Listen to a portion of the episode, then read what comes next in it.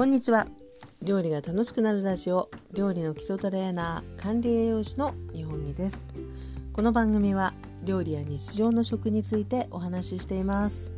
え本日は第146回目の放送となります。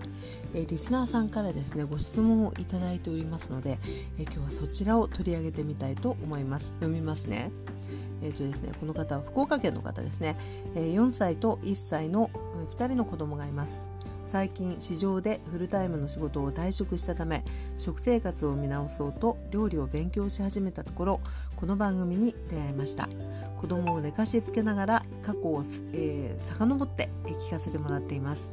さて、えー、そんな私ですが何を隠そう料理が嫌いです、えー、まな板やフライパンを出すのも面倒に思うくらいとにかく効率重視時短を基本に生きてきました。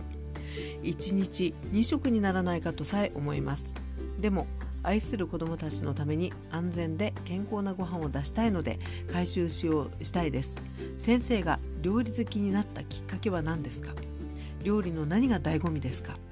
料理好きになるにはどうしたらいいか思うことはありますか？よろしければ教えてください。ということでね、えー、いただきました。ありがとうございます。さあ今日の質問ですけど、まあ、はっきり言っちゃうとこの番組の根幹を揺るがすテーマっていうねあのそんな記載してますよね。で、えー、もう遡って、えー、お聞きいただいてるってことなんですけどねそこでこうなんかね感じていただいてるところがもしかしたらあるかもしれないと思いつつ、えーね、お話を早速えしていきたいなと思います。で今日はねご質問が3つあるってことですね。で、え、1つ目というのが、えー、料理好きになったきっかけは何ですか？ということなんですけどこれはですねあの、まあ、子供の時からはっきり言うと食いしん坊だったっていうねことですだからあの基本的に興味があったんですよね食べるものに対して。であってであの、まあ、母があのおやつ作ってくれたりとかですねあのそういった中で、まあ、あのこのまま待ってればなんか美味しいもんできるんだなみたいな感じで、えー、手伝い始めてで、えー、自分がこう独立してあの一人でできるもんじゃないですけど一人でできたぞ的なところのスタートはですね私が覚えてる限りはあの袋のねインスタントラーメンだった。の本当に札幌一番とかああいうやつですね。であの本当にお湯をはかあの水を測ってお湯を沸かしてで麺を入れてもう書いてある通り3分煮込んであのできたみたいなね。でもあの感動はしましたよね。あできたんだっていうね。そういったようなところからスタートしていてでそこからですねあのまあいろんなもの作れたらいいなっていうものがあのだんだん出てきてであのこの放送でね多分あのすごく過去にお話ししたかもしれないんですけれども私の子供の時のですねあのバイブルといいますかあの本がありましてこれね実家に大人になってから実家にあの帰った時に発見したもう何 50, 50年は言ってないか45年ぐらい前の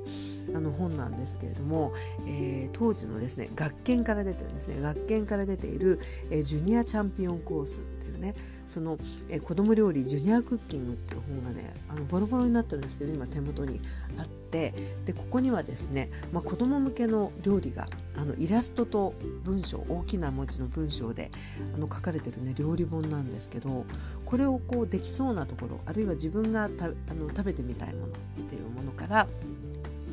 一つずつ作っていってで褒められてきたみたいなね。それであのどんどん図に乗ってきたみたいな。あのそんなところがね、あの好きになってきたところじゃないかなと思いますね。やっぱりこうでここの材料からこんな素敵なものができちゃうんだっていう発見だったりとかあとはまあ実際食べてみてお売ってるやつみたいに美味しいぞだったりとかあとはそのやっぱり褒めてもらえる。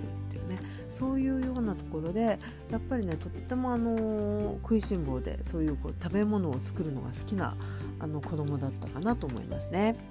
はい、えー、2番目なんですけれども、えー、料理の何が醍醐味ですかっていうねご質問ですね。でこれはねあの、まあ、今今もそうなんですけれどもやっぱりね発見があるっ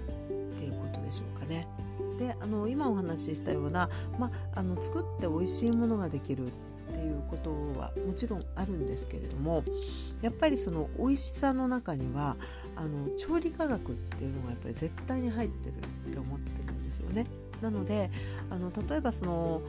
美味しいものができるっていうとなんかいい材料を組み合わせたらいいんじゃないのみたいなそういうところがなくはないんですけれども、えー、実際はですねあの本当にあの私ホームページにも書いてるんですけどあの卵1個から幸せが作れるみたいなことを書いていてで本当にねあのその通りだと思っているんです。例えばその肉じゃがを作ろうと思った時にあの A と B っていうね同じ材料同じ調味料をあの準備して作り方を変える。ね、例えばその手順が違うとか材、えー、調味料を入れる順番が変わるとかね炒めてるから作るあるいは炒めないで作るみたいなあのそういったところでやっぱり出来上がりって絶対に違いが出てくることはすごくよくあるんです。だからあの料理って正解はないと思うんです。その人とその食べる大事な人たちが満足すればいいなと思いますけどただえ A よりも B っていう方法で作った方が味はしみるなとか A よりも C っていう作り方の方が肉が柔らかくできるなとかそういうところっていうのはやっぱりね科学だと思っててなのでそういうこう発見がねすごくあるんですね未だに。なのであの私は教室を運営してるんですけれどもも,、えーと、もともとまあ、あの大手の教室に所属しながら講師をやってた時期を除いてもあの、まあ、独り立ちしてから18年ぐらい教室をやってるんですけど、えー、途中からねやっぱり基礎を教える教室になってでそこから使ってるレシピってねはっきりとあのほとんど変わってないんですよ。同じ内容ずっともう15年ぐらいやってるんですけどその中でもあのやっぱりね飽きは来ないんですね。発見があるから。でそれは、まあ、自分がやってというよりも生徒さんに教えながら生徒さんが例えばこういうことをしたいなと思うんだなって思った時にあのちょっと違った感じにできるようなことがあった時にあやっぱりこういうことをきちっとお伝えするとあのすごくこう煮崩れないけど柔らかく仕上がるみたいなことをお伝えした方がいいんだなみたいなね気づきがあったりするんですよね。なのであのそれが結構いわゆる定番と言われるようなものあの割とシンプルなものってすごくそういう発見があるんですねだから自分が習ったりとかね本で読んだりっていうことって結構その料理の常識的なことっていうのはあってで正しいことは多いんですけどでも一部ですねこういうパターンだったらこっちの方がいいみたいなこともすごくあるんですよね。そういう発見があるとあの楽しいっていうねあのより美味しいものができるあこんな風にできるんだっていうところの発見が楽しいのとあとはやっぱりですねあのやってていいなと思うのはね経済的です。あのなていうのかなやっぱりこうこんなに美味しくできて売ってるのの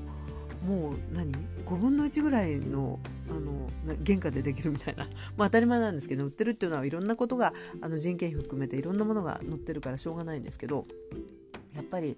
あの買ったり外で食べるよりも美味しくできるものっていうのは本当にたくさんあるにはあるんですよ。だからそういったところの、あのー、お得感みたいなところもあるのでやっぱりね、あのーこういう新鮮ないいものが出てきたらこれはこうしたら絶対美味しいはずだみたいなそういう感じのところも含めてやっぱりね発見の連続みたいなところで結果やっぱり美味しくできるとかあるいはそれを食べた人たちが喜んでくれるとかそういったようなところがあの醍醐味といいますかねあのずっと続けていいっていうポイントかなと思いますね。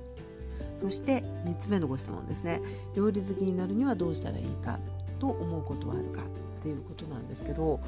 これはですねあのなんだろうその苦手だななのか本当に単に興味がなくて面倒くさいのかっていうところでも違ってくるとは思うんですけれどもこの文面から察するにあの面倒くさい面倒に思うっていうふうにあの思う時っていうのは自分に重ねると,、えーとね、あの手間と結果のパフォーマンスが合ってないっていうところがあるかもしれないですよね。例えばあこんなにやってんのになんか5分で、あのー、食べられちゃって洗い物がいっぱい出るみたいなあのことだったりとか、えー、例えばその、まあ、ダーリンのために作ってるんだけど思ったほどの反応がこんなに手間をかけてるのにないなとかねそういうその自分がかけた手間に対しての結果のパフォーマンスが、あのー、あんまりお得じゃないなっていう時に私は面倒くさくなるんです。なのでもしもそういうところがあるんだとすればですね、ねえー、一つはですねやっぱりあの作ってこんだけいいぞっていうポイントがあるといいですよね。なのであなんかこれ外で食べたら一皿3,000円ぐらいしちゃうんじゃないの？みたいな感じだったりとかさそういう何て言うのかな作ると本当にお得だし美味しいしいいよね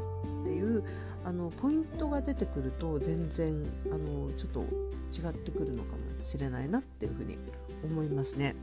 でそのためにはどうすればっていうふうに考えると、えー、例えばですねあの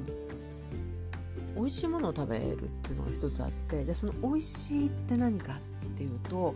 あのやっぱりね鮮度がいいものっていうのが一つ絶対的なポイントだと私は思ってるんですよね。なので、えーと、やっぱりこう鮮度のいい野菜とかあの鮮度のいい肉とかっていうのを鮮度のいい状態で作ったものっていうのはまあ美味しいですよねあのすごくシンプルな調理でなので例えばあのもう地元のあの農家さんのの作ってる野菜を売ってるところであピチピチのレタスを売っていたってなったら洗ってちぎって市販のドレッシングかけただけでいつもより絶対美味しいしあとはあのブロッコリーとか、まあ、野菜なんかは特にですねあの鮮度の落ちとともにあの甘みがこう感じられにくくなったりとかえぐみが強く感じられたりっていうことがあるのでなんかこうあの心ときめく素材をすごくシンプルに味わうっていうのをあのもしあんまりや意識してやったことがない場合はやってみられるとねいいかもしれないですよね。で何が言いたいかっていうと手間とイコールではないっていうことなんですよね。だかまあもちろんその工程が多く手間がかかってれば美味しいっていうのも絶対あるっちゃあるんですけどやっぱりね素材の力に勝るものがない場合もすごくあるからそういう時はその何て言うのかな決して高いものを買わなくてもいいのでそのすごく鮮度がいいとかあ今日のサバはめちゃくちゃ太ってんなこれおろしてもらってあの塩で焼いたらいいんじゃないの？みたいなね。そういうこう何て言うのかな。鮮度のいいものをものすごくシンプルなあのイメージ。だから本当に焼くか煮るか茹でるでいいんじゃないですかね。それぐらいのあのシンプルな感じで味わった時に例えばおこれはすごく美味しい。って思ったらあの本当にそれをメインにしながら本当に簡単なものでいいだろうしっていうね。あのそういう感じで言うと例えばその書いてくださってるみたいなその体に良くて安心でっていうすごく例えば真面目に考えていくとねあの課題がとってもいっぱい出てきちゃう気がするんですよね。なのでちょっと大河ドラマみたいにあのゴールに行ったらいいつ行き着くよねみたいな精神状態になっちゃうとぱりね面倒くささ倍増になってしまう気がするからちょっとね推測で話してますけど違ったらごめんなさいね。っていうことになるからやっぱりあのシンプル鮮度のいいものだからこう何て言うのかな例えば私なんかもそうなんですけど効率を重視っていいことではあるんですよ。絶対いいことではあります。ですけど例えばそのためにあの何て言うかな買い置きしとこうみたいなさ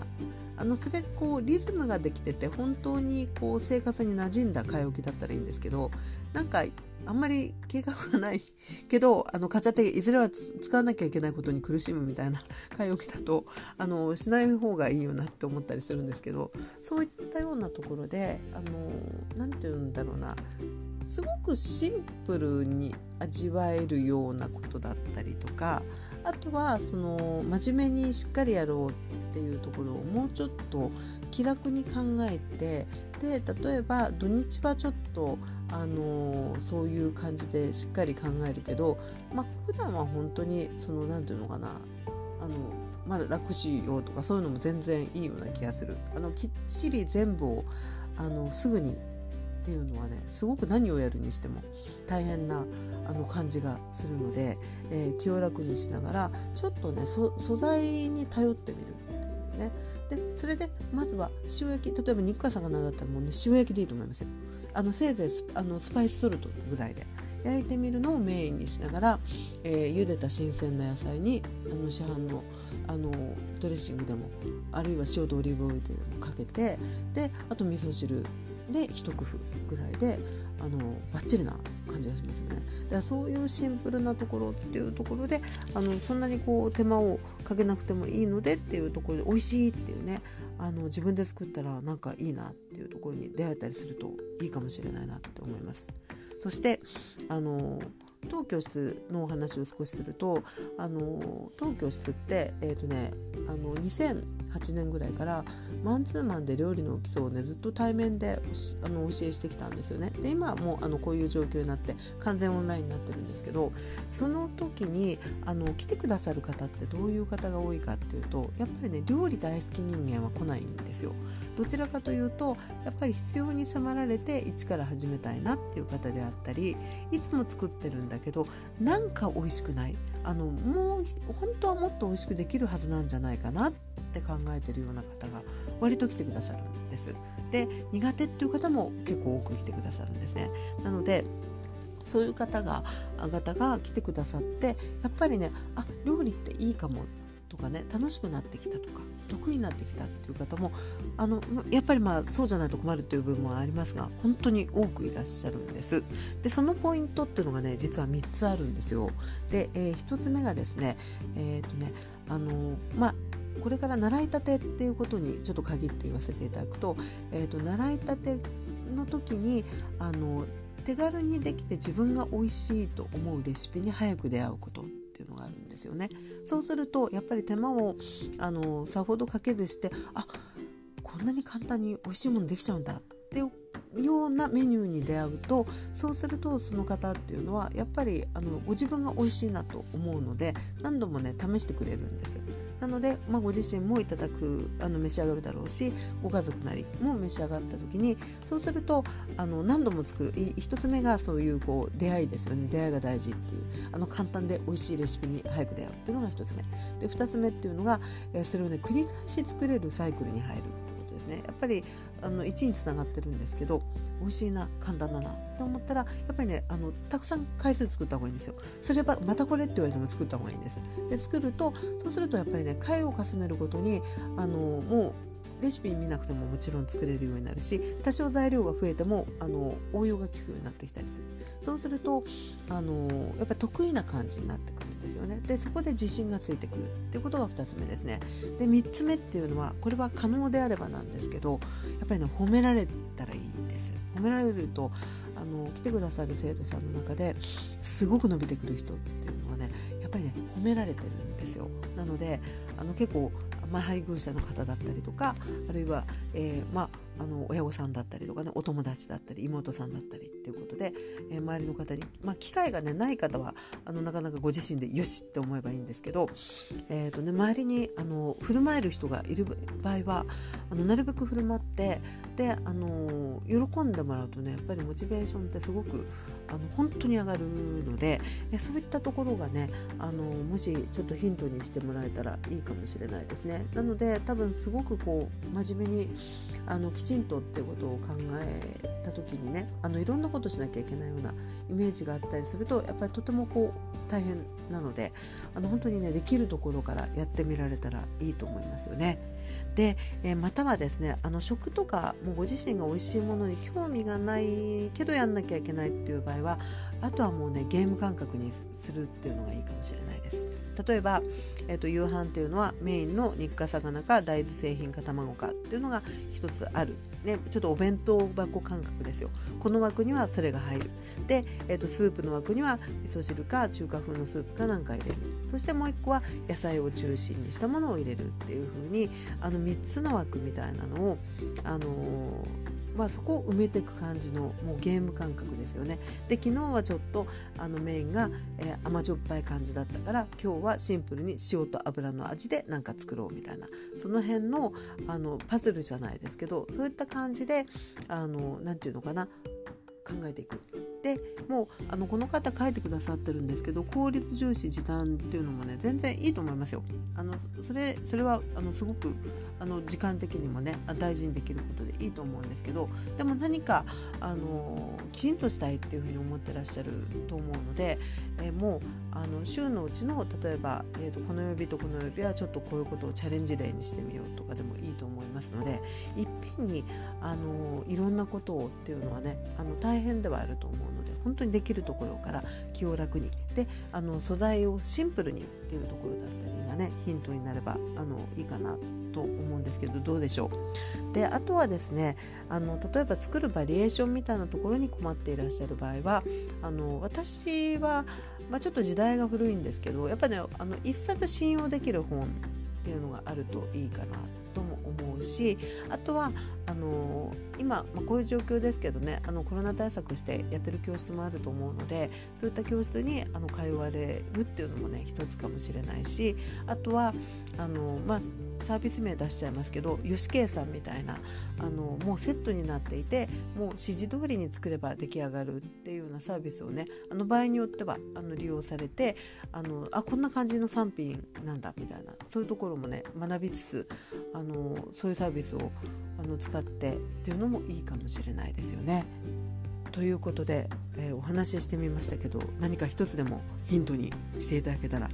嬉しいんですがどうでしょうか？でまたですね宣伝になっちゃいますけれどもあの当方でもオンラインのあの基礎の教室ってやっていますので、えー、ちょうどですねこの放送を収録している前日土曜日からあのスタートしたんですけど本当に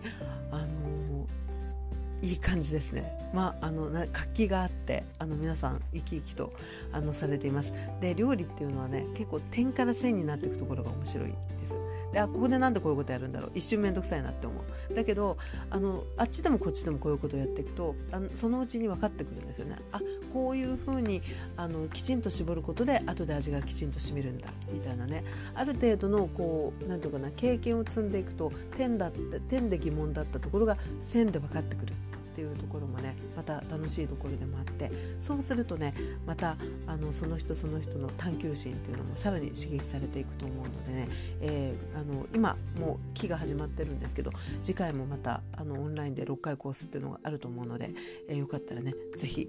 あのいらしてほしいなと思います。ということで、えー、本日はですね、えー、リスナーさんからの、えー、ご質問にお答えしましたけれどもねもう本当に気を楽にねご自身も美味しいと思えることをね一つずつされていったらいいんじゃないかなと思います。ということで、えー、本日はここまででございます。えー、この放送ではですね、えー、皆様からの、え料理の質問など募集しております。で、えお送り先はですね、え放送の説明欄に、え URL 貼っておきますので、えもし何か、あの知りたいなうん、一緒に考えてほしいなっていうことがあればお送りください。この放送「料理が楽しくなるラジオは」日常の食や料理についてお話ししております。えということで本日はここまででございます。本日もお聴きいただきありがとうございました。それではまたお耳にかかりましょう。お相手は料理の基礎トレーナー管理栄養士の日本木でございました。それでは失礼いたします。Thank you.